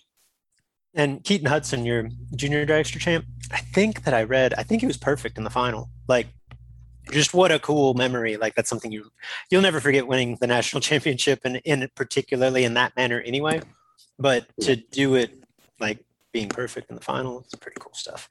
Yeah, I Um, agree. And Luke, real quick to wrap up the uh, the Mike Smith Memorial Race, uh, Mikey Bloomfield won uh, one of the other twenty granders, and our, our good friend Buddy for real won the final twenty grander. Um, so star-studded winner circle there, and um, again, uh, Mikey close to that Smith family and and close to Brandon Taylor and his family. So sure that was special for him and. Buddy for real, still getting it done after all these, well, decades. Uh, he's still still turning on big win lights. So congrats to all those guys. No, that's good. Uh, thank you for circling back there. I skipped right over that. Um, I'll close and I'll try to keep this as brief as possible, although it, it may spin us into a, another discussion, Jed, another, uh, perhaps a little bit more controversy. Uh, on last week's show, I nerded out, right? We, we broke down the NHRA championship chases in, in the sportsman categories. And one of the things that I said last week was that Superstock was quote unquote wide open. They fell into my wide open category. Superstock is no longer wide open, Jed. In fact, I will go so far as to say it's over. Uh oh. Greg Calling it. Stanfield wins Bristol, all but locks up what will be his fifth NHRA Superstock crown. We've touched on this before. This is an amazing story. Like Greg Stanfield won three consecutive and four out of five NHRA Superstock World Championships in the early 90s. And now gets his fifth in the same car two and a half decades later. Like his son Aaron was not born the last time that he won a world championship. And like we had talked about before, uh, obviously Greg has has been very much uh, a force in the sport. Transitioned into competition eliminator, ultimately pro stock, pro stock truck, back to pro stock. Um, he's been there, he's done it, right? But seemingly, like, just kind of parked that super stock car and was like, "Nah, I'm gonna do, do other things." And I don't know what the reasoning was, but like they dusted off this year. He's like, "Oh yeah, I'll go back to this." and just goes and wins another world championship. Like it, there have been years in the past, Jed, where we've had every tried to interview every world champion on this show, and we've gotten away from that recently. I don't know if I can pull it off. I want to talk to Greg Stanfield. Like I want to understand how he goes about doing what he's doing because like just from a sheer like time management standpoint, there is no way that Superstock is like his focus in life at this point, right? I mean, he's his Yeah. son's son Aaron's running pro stock, wins the factory stock world championship. He is um, they're they're doing everything. They've got this huge uh, engine building business. Like everything is is going their way. Like there's no way that this is the focus, and yet he's beating everyone that for whom this is the focus. Like it's just incredible. Like I, I would love to, and he's way too nice a guy. I got to get to the bottom of that. Like I, I got to get Greg Stanfield on the show. Well, Luke, I hope you do. And, and you know, obviously we we do in, interviews now individually instead of together. So when you do get to talk to him, uh, ask him, does he not understand how difficult the bottom bulb racing is? because I don't think he understands. I don't think he understands. You just jump back into super stock after you know whatever, ev- whatever layoff, years, decades, whatever, and not only compete, but be the guy that everybody's trying to beat at every event, and you end up locking in another NHRA championship. I mean, unbelievable what he's accomplished this year, and, and certainly given the the degree of difficulty within the category that that he has chosen to do it in. Remarkable performance by Greg Stanfield, and uh, and I definitely hope you get to chat with him about it. I'm curious the history on the car too, because obviously it's the same car, but like technology's come so far in the last two decades. Like, surely that's not a case where like, ah, yeah, we just dusted it off and threw a motor in it. Like, I would think there's more to that, but I would, I would like to know. So, Yeah. um, it's not officially over. Like Greg Stanfield cannot be crowned just yet, but he can earn points at every race that's left on the schedule. Like, it's not a given that he'll improve because he's improving such good races. Um, but he's way ahead. He, he's locked out Ricky Decker. Decker could go win his last divisional and can't catch him. And that's actually was interesting because it was Ricky's best friend, uh, Jeff Dona. Like they raced together, they're very close. It was Jeff Dona that took on Greg Stanfield in the Bristol final. If Dona wins, Ricky's got a shot. Like he would have to win his last divisional. But it's actually uh, ironic that Stanfield turning on that win light at the expense of Jeff Dona uh, eliminates Ricky's chances for a second world championship in his own right. Joe Santangelo and a couple of others. Um, I know Jody Lang. It seems I think Jimmy DeFrank still have a mathematical chance to to best Greg Stanfield, but it is a long shot, and that's if Stanfield doesn't improve in the way that he's rolling. Um, I think he's subject to improve. So I did say last week that that was uh, wide open. I think now it's over. I will have to to go on here and, and make a retraction, Big Jed. I said last week the top sportsman's over. I said Paul Mitsos was a lock. Jimmy Lewis has come in and done his best Lee Corso, Big Jed. Not so fast, my friend. Now, if you'll remember on last week's show, I said, you know, Jimmy, he might be en route to Tucson as we speak. Jimmy Lewis was en route to Tucson because he was going to go win Tucson, and he won Tucson. that win absolutely puts him into contention. Now, it was just a four-round race. The the the turnout was really low for a variety of reasons at, at Tucson. There was nine cars in Top Sportsman, um, but Jimmy won it. Now he's still got work to do, and he's nowhere near his quota on divisional races. So what I assume will happen, seeing as Jimmy was in Tucson, Arizona last week from his home state of Texas, is I assume that Jimmy will go to Las Vegas at the last divisional event of the year. And I'll go through the scenario there, but like there is potential if you just really were not afraid of the windshield. Like Jimmy Lewis could leave Tucson, go to Rockingham, earn points at Rockingham this weekend, and then drive back to Las Vegas.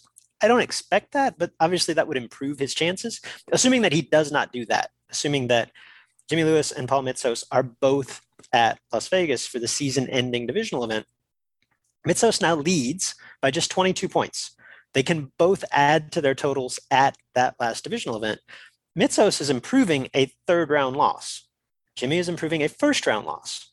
So the way that the little numbers work, like assuming that it comes to that, and that is the, the final race of the year, so the drama is high. In order to win the championship, Jimmy Lewis would have to turn on three win lights at Las Vegas and outlast Paul Mitsos. Three win lights minimum and outlast Mitsos. Possibility of a tiebreak were they to both lose in the quarterfinal or the semifinal, lose in the same round. That would be super interesting. I was not interested enough to dig into who would win that tiebreak, uh, but that is a possibility. And I don't even think mathematically it's just those two, but for all intents and purposes, it is just those two. It will be Paul Mitsos, who I said was a lock, or Jimmy Lewis winning the Top Sportsman World Championship. Well, while it's not necessarily a lot, Luke is still going to be a, a, tall challenge for Jimmy uh, to to get that done, and he doesn't hold his fate in his own hands necessarily because Paul can still continue to to gain there by, well, by in essence, round. So yeah, I mean Jimmy controls his destiny. If he wins the race, he'll win the world championship because he would have to beat Mitsos in the final to do it. Yeah, yeah, that's true. But no, it's it is it's a it's one thing to say like, hey, all you got to do is win three rounds and outlast this guy. Like, sit down and think about that for a minute. Like, it's a pretty tall order, especially as I've talked about before, when you know that that's what has to happen when the world championship, and just given the nature of that event, so will everyone else on the premises. Like, it is uh, if anybody can deal with that pressure, it's Jimmy Lewis. He's been there. He's super gas world champion, but it is a high pressure situation. Well, you're going through all these scenarios, and you're you're telling us what can and might and, and possible. Who you picking? Who's going to win it? Uh, it's hard to bet against Mitsos just because he is in the lead right now. Um, but something tells me I, I just maybe I am a prisoner of where I grew up and how much I've watched Jimmy Lewis dominate in my life. Something tells me he's going to get this done. Oh and wow! It would be a pretty incredible comeback performance when you consider um, not only did he just win Tucson, like if you back it up from that, Jimmy was more or less off the radar. Like he won the Dallas National event the week prior to Tucson. So it was back to back wins. And now, if you were to outlast at Vegas, presumably would have to at least make like the semis.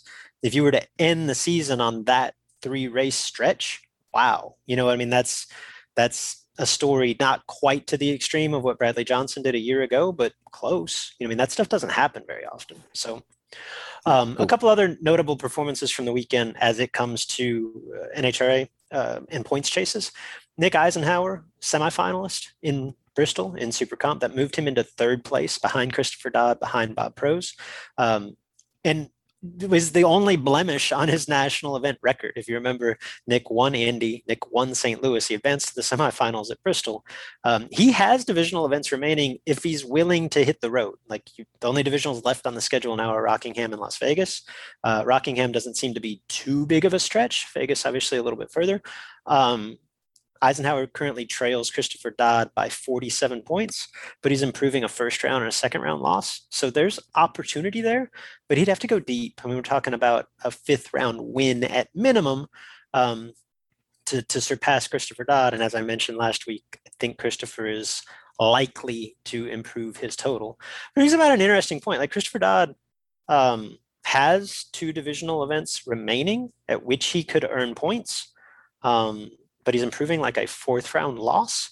Christopher Dodd resides in Texas. So going to both events is not the most logistically friendly thing to go from Texas to Rockingham, North Carolina, and then back to Las Vegas. Probably not a thing. But when you consider that his two, well, really three likely challengers, and again, they'd all have to go very deep, but it's Bob Prose, it's Nick Eisenhower, it's Ray Ray.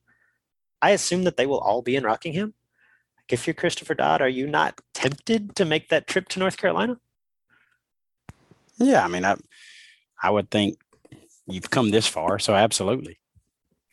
I mean, you could still earn points, and obviously, if you win, they can't. Um, at the same time, like I kind of don't expect to see him there due to the logistics and the simple fact that not only can he earn points at the Vegas divisional, he can earn points at one of the nationals out west as well. I think just one and that's where he really stands to make hay. He's improving like a first or second round loss. So even if like I don't think it's necessarily likely that anyone passes him in Rockingham, but even if they did, it's not like it's over.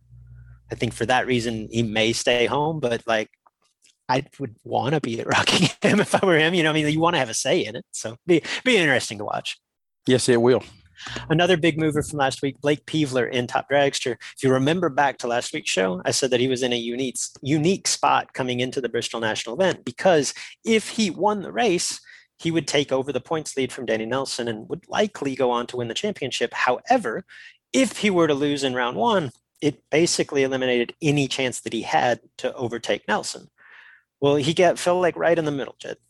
Like people advanced to the semifinal round. So here's where he stands right now. He has two divisional events remaining. He's improving a second round loss. He needs to win the third round at either Rockingham or Las Vegas to overtake Danny Nelson. Now that Danny can cannot gain any more points. So if that were to happen, if Blake Peevler were to overtake him, Danny can't win. However, Bradley Johnson, as we mentioned last show, still lurking. I was a little bit surprised Bradley didn't make an appearance last week at either Tucson or Bristol.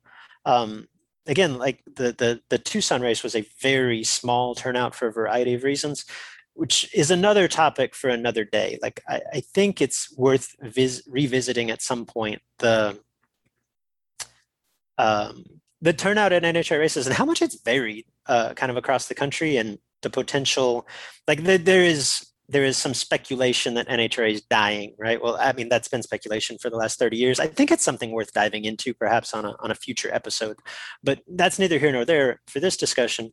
Bradley Johnson trails Danny Nelson by 66 points, presumably um, has two races now remaining. I don't think he's going to go to Vegas and Rockingham. So presumably those two races would be Vegas and the Pomona National event for Bradley Johnson. If he could win one of those two races and improve by one round at the other or some similar combination, he would take over the points lead. So, in short, even if Blake Peevler were to go to Rockingham and or Las Vegas and fail to pass Danny Nelson, as long as Bradley Johnson could turn on a couple win lights in Vegas, this is going to Pomona. Like Danny Nelson will not be able to rest easy probably until the very last day of the season. This one's going down to the wire.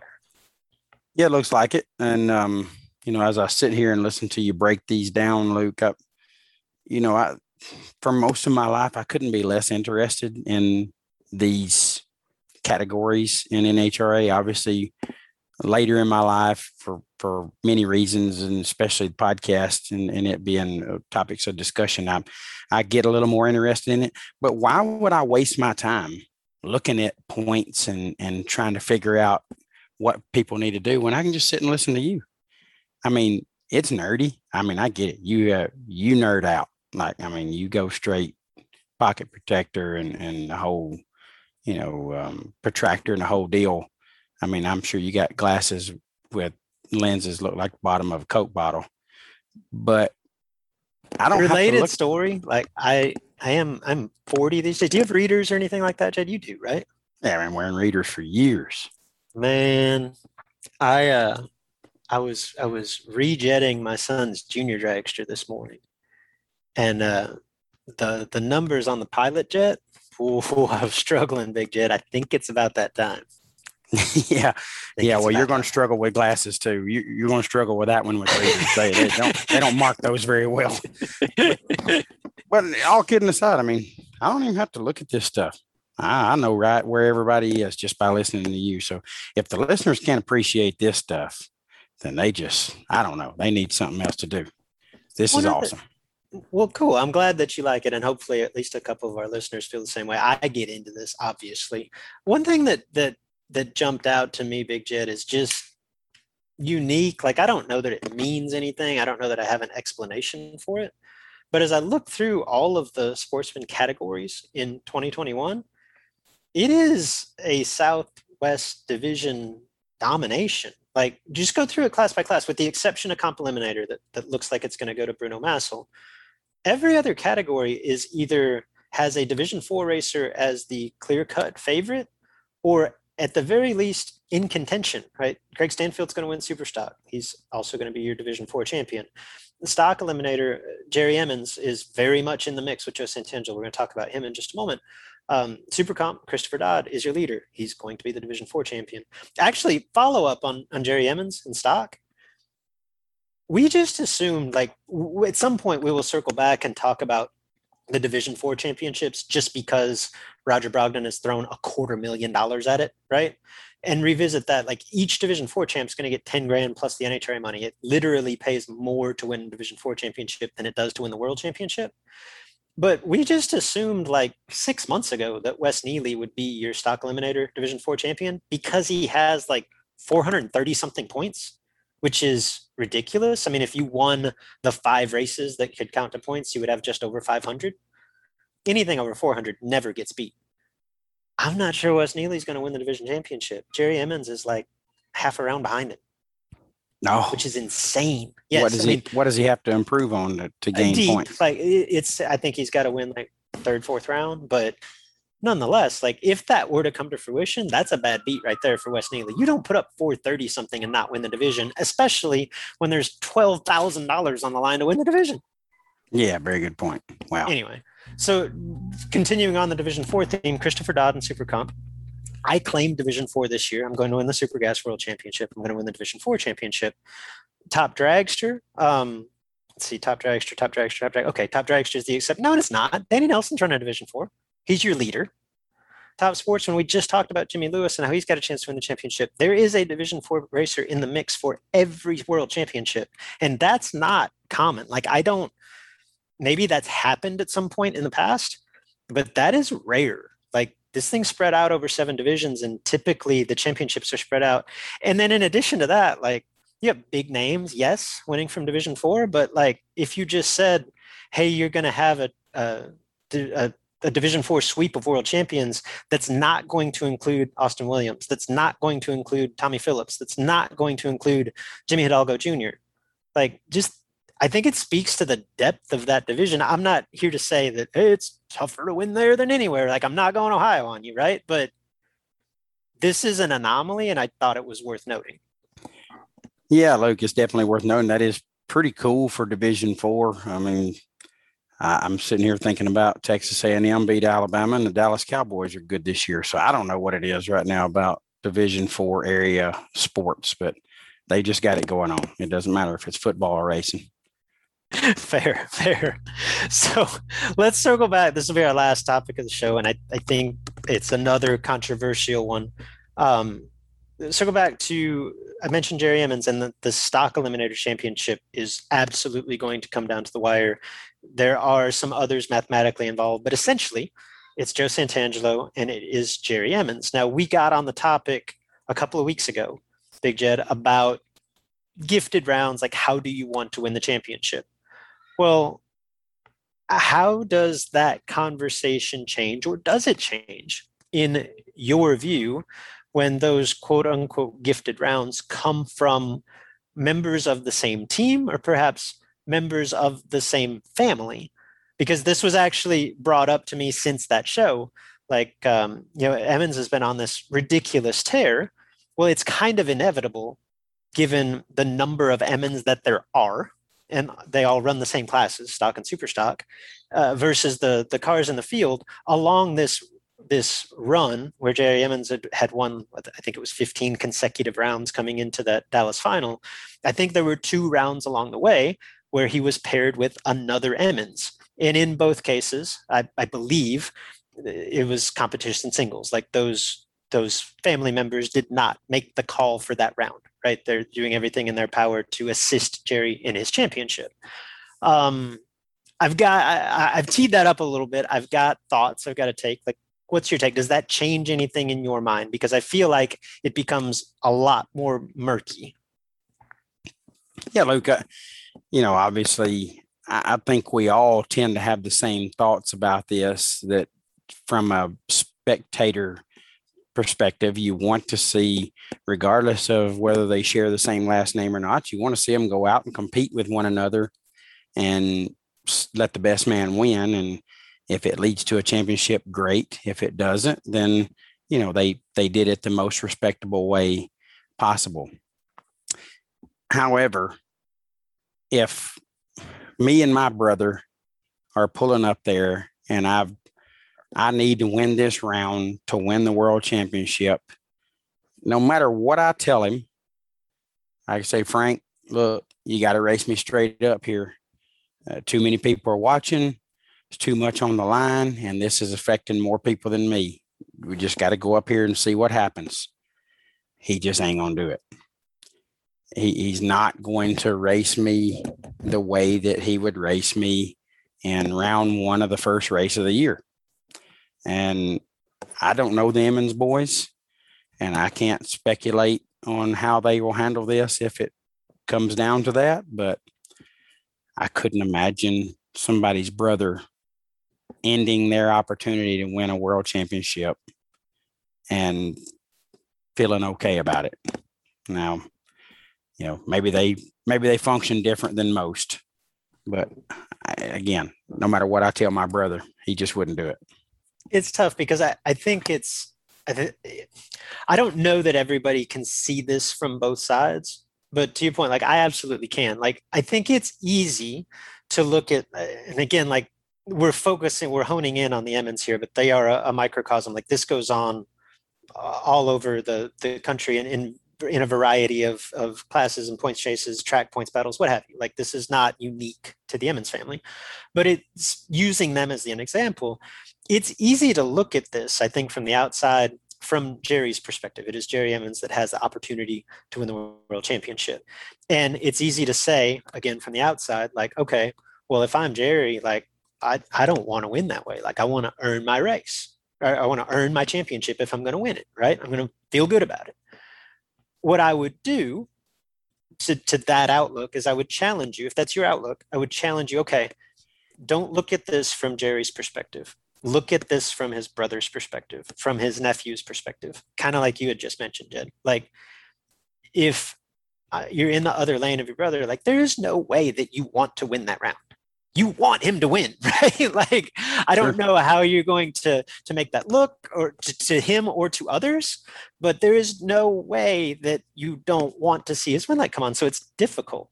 Uh, that being said, I'll, I'll share my perspective here, and and I'll be the first to admit that my perspective might be jaded in some regard. Like I don't want to come across as like I've done it, right? But I'm I, I'm ready to admit that I might look at this very differently had I have I had I not won a, world championship or not won a, a significant points. championship, And keep in mind, the Emmons have not for all of the success they've had. Speedy is has won a world championship. The triplets don't have one between them, and, and, that's kind of surprising given their success, their domination, really for the last two plus decades. But they have not. And, and again, like that, I could see that altering my perspective. I'll share a couple of stories. One I know I've shared here on the podcast before, but just for reference, in 2013, the year that I that I ended up ultimately winning my first uh, world championship in Super Comp, I had advanced to the semifinal round at the Bowling Green points meet. And at that point, it looked good, but every round mattered, right? And I, I felt like I needed to win that race, right, to, to solidify the title. When the semis, I am paired with Jason Lynch, who is one of, if not my best friend in the world. And I, I know Jason eh, eh, and keep eh, it like it was an interesting dynamic because Jason's teammate Mia had the bye to the final. So like Jason's got a lot to race for there, right? It'd be really cool if it was him and me in the final. Like I don't think there is a bone in Jason's body that didn't want me to win that round. And I could sense that kind of tension as we put up there. Like there was not anything said beforehand, but I could sense that in the staging lanes. And I and I went to Jason. It's actually like one of the most memorable conversations in my life, and it was really brief but I just said, I kind of fist bumped him and was like, look, man, we both know that this round means way more to me than it does to you. But if you don't try to kick my ass, we're going to have problems. And I don't think that there was any doubt that he would go and, and run his race and try to win. But I felt like that put the whole situation at ease, right? Sure. And in that particular instance, my win light did come on, but just to prove how much he was into it, like he almost hit me in the shutdown area. Like he dropped really hard. it almost got real ugly. There's a little bit of Hunter Patton going on there, but much less intentional. ironic. Yeah, right. Um, so there's that example, and and again, like I end up Mia kicked my butt in the final. Shocker, right? Like she owns me. But I ended up winning the world championship and didn't end up needing that round particularly. But I, I, like that was just a, a good example of like, okay, this is this is how I actually went about it and how I would encourage you to. So, or encourage others to, at least give that perspective. So let's fast forward, and I, I don't think I've told this story to um, 2019 and come into my last divisional event of the year, um, chasing Super Comp. I'm trying to remember who was even leading, Ray Ray maybe. Um, but I basically had to win the event. And as it's playing out, we go on a ladder after first round of uh, Super Comp, and if we both get there, I will square off with my wife in round four. Now, ultimately, I lost in round three. So this didn't come to fruition, right? So it's easy for me to say, like, oh, yeah, we'd have run straight up, right?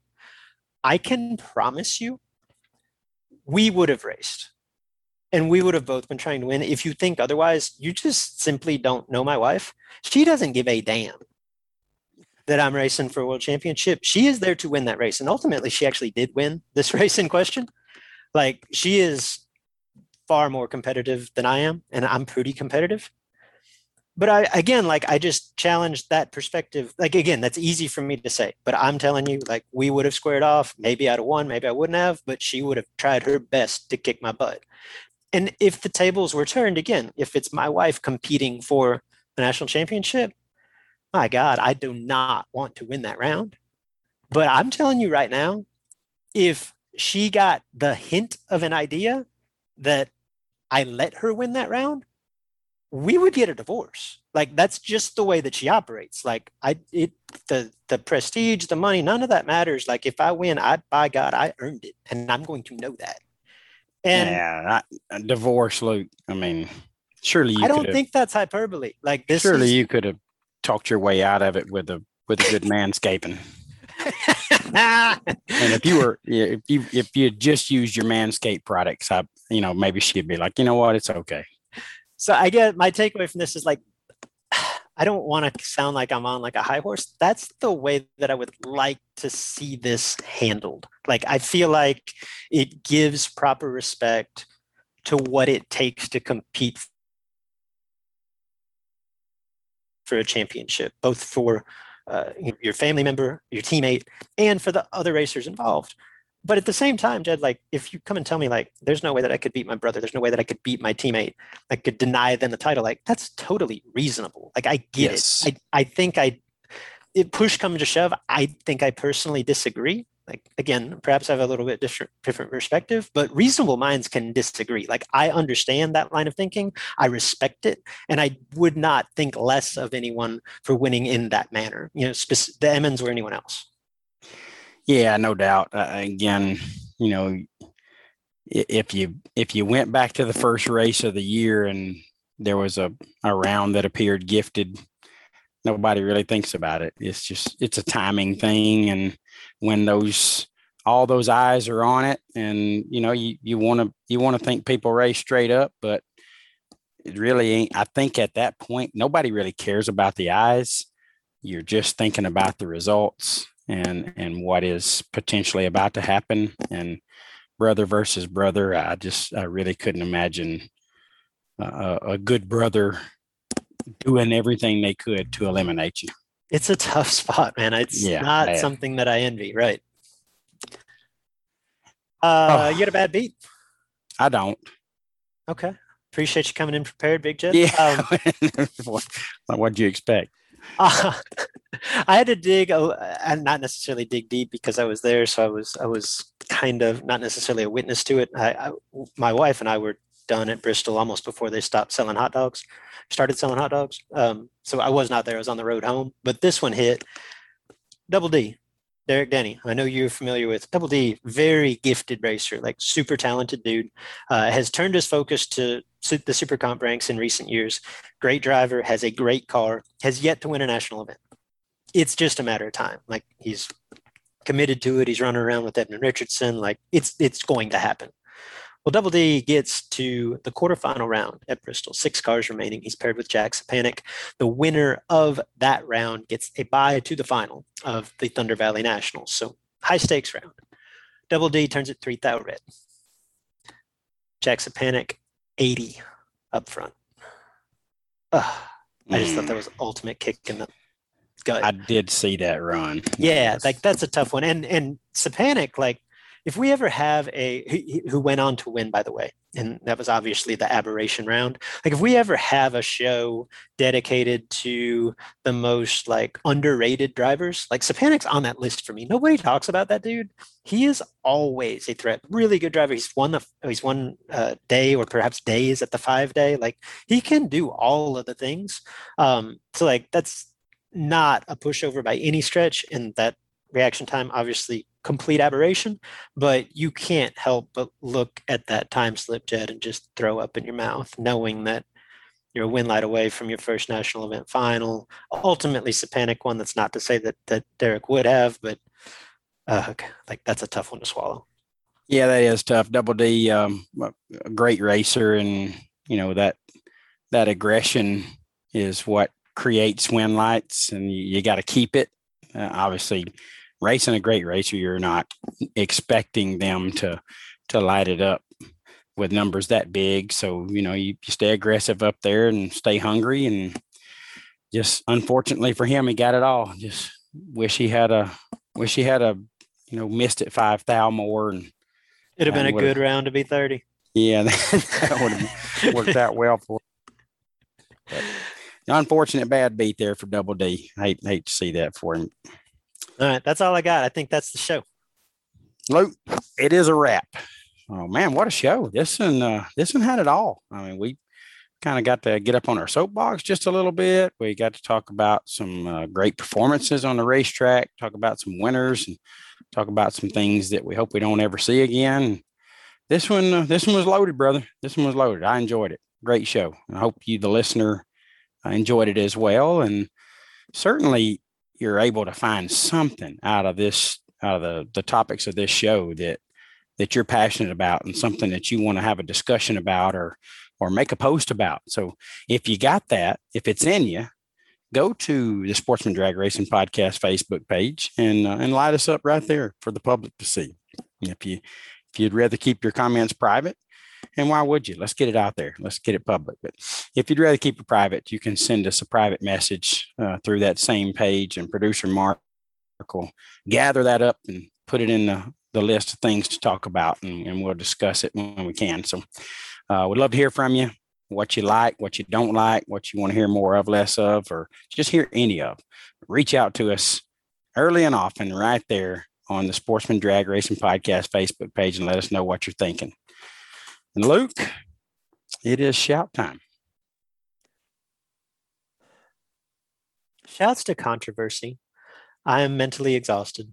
That's all I've got. that was that was so good. That might be your best shout ever. And uh, I agree. You know, it's a, it's a, I guess what we're episode 249. So I don't know how long we've been doing this, Luke. Just four or five years. And it's been a long freaking time. I can tell you. Yeah, that. it all runs together. But uh, I mean, we're nearing 250. So yeah, do the math. Like, yeah, long time. Yeah. Been a long time, and uh, there was a, a time early in the show where I was really scared to give my opinion, and there's been times in the show where I gave my opinion and just got blown away. And there's been times I gave my opinion and it was totally misunderstood and got hammered for that. But uh, I think that uh, we have a pretty good perspective of um, good topics to discuss on the show, and I think we we do a good job of getting our point across without just tearing anybody apart. And uh, hopefully, anybody that was discussed on this show don't feel um, didn't receive the message in a different way than we wanted to deliver it because uh, it's important stuff, um, controversial stuff, and not always easy to talk about. So uh, hopefully the listeners enjoyed our, our take on it. But um, this is uh, something hopefully we won't we don't ever have to talk about again for sure. And um, if you uh, if you like to to tweet, and y'all know I'm a big Twitter fan, uh, reach out to us. Luke is at Luke Bogacki, B O G A C K I. I am at JP11X. Um, don't post pictures of uh, the wonderful products that you've purchased from Manscaped, but maybe some of our other sponsors, not that one. Yeah, when I say don't post pictures of the products, post pictures of the products. Don't post pictures of the results that you've gotten from Manscaped. because that'll get us all kicked off Twitter. But um, listeners, I want you to know Manscaped's reached out to us and and they they're just they're all in on the Sportsman Drag Racing podcast, and it's because of you. You, the listener, are keeping this show alive by your response to our ads. You know, we've got great sponsors and we want you to reach out to all of them and, and support everything they offer that that you can use. But um, certainly the the great folks at Manscaped are, are all in. They're they're reaching out to us and saying we we need to be a bigger part of the Sportsman Drag Racing podcast, and they're they're up in the ante to to be a bigger part of it each month. So Want to thank you, the listener, because of your response. You're keeping this show alive, and you can help do that with all of our great sponsors. So please support the products and services that they offer anytime you can, and that helps us stay alive. And we love to hear the feedback off of the great things that our sponsors' products are doing for you.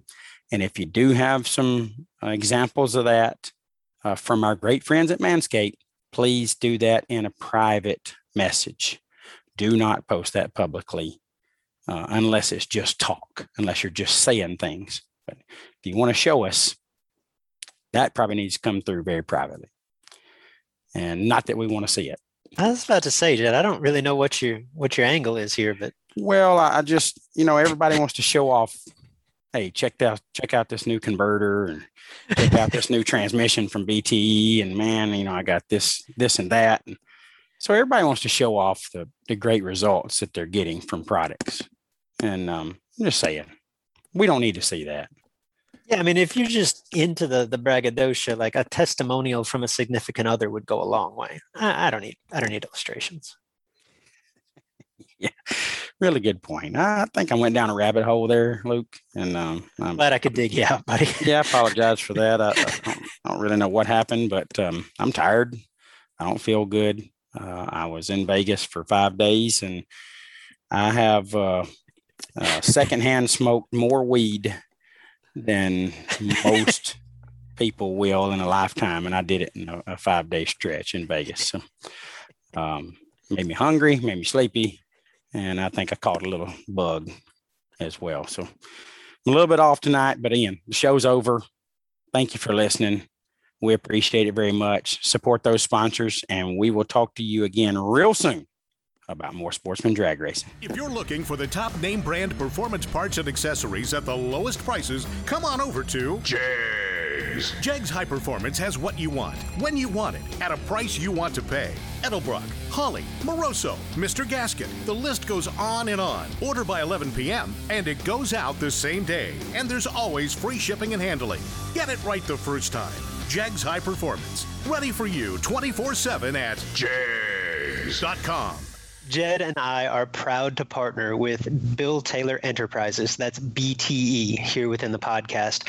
Neither of us, Jed or myself, are strangers to BTE products, services, or customer service. I've personally been using BTE transmissions and converters exclusively since 1998.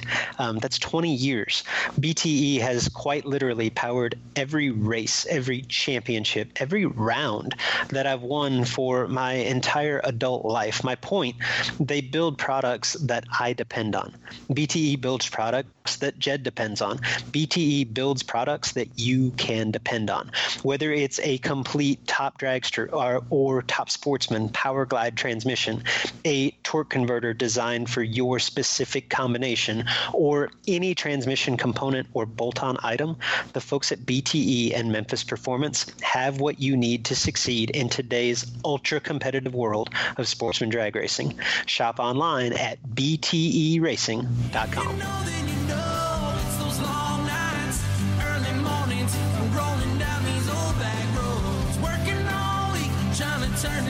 Enrollment in This is Bracket Racing Elite is now open. You've heard me discuss, or at least reference, This is Bracket Racing Elite. It is the premier offering of our website, thisisbracketracing.com. Elite is a membership community designed specifically to help you get from where you are today as a racer to who you want to be as a racer led by knowledgeable professionals. Justin Lamb and myself are longtime instructors, and we bring in a host of guests racers that you know, racers that you respect. led by knowledgeable instructors and surrounded by supportive peers that are ultimately striving for the same goal in their own unique way. The truth is, at each event, there are a hundred plus entries, there's one winner. At the end of each season, there's one champion. That feeling, not so much the money, not so much the trophy, that feeling of achievement, that sense of accomplishment, that tip of the cap from your peers. That's why we do this. You can dream of that feeling all you want, or you can take action, take steps toward becoming that racer. If you're ready to take the first step, this is Bracket Racing Elite is for you. Enrollment is open now for a limited time. Learn more at thisisbracketracing.com slash elite before we close the doors again on December the 8th.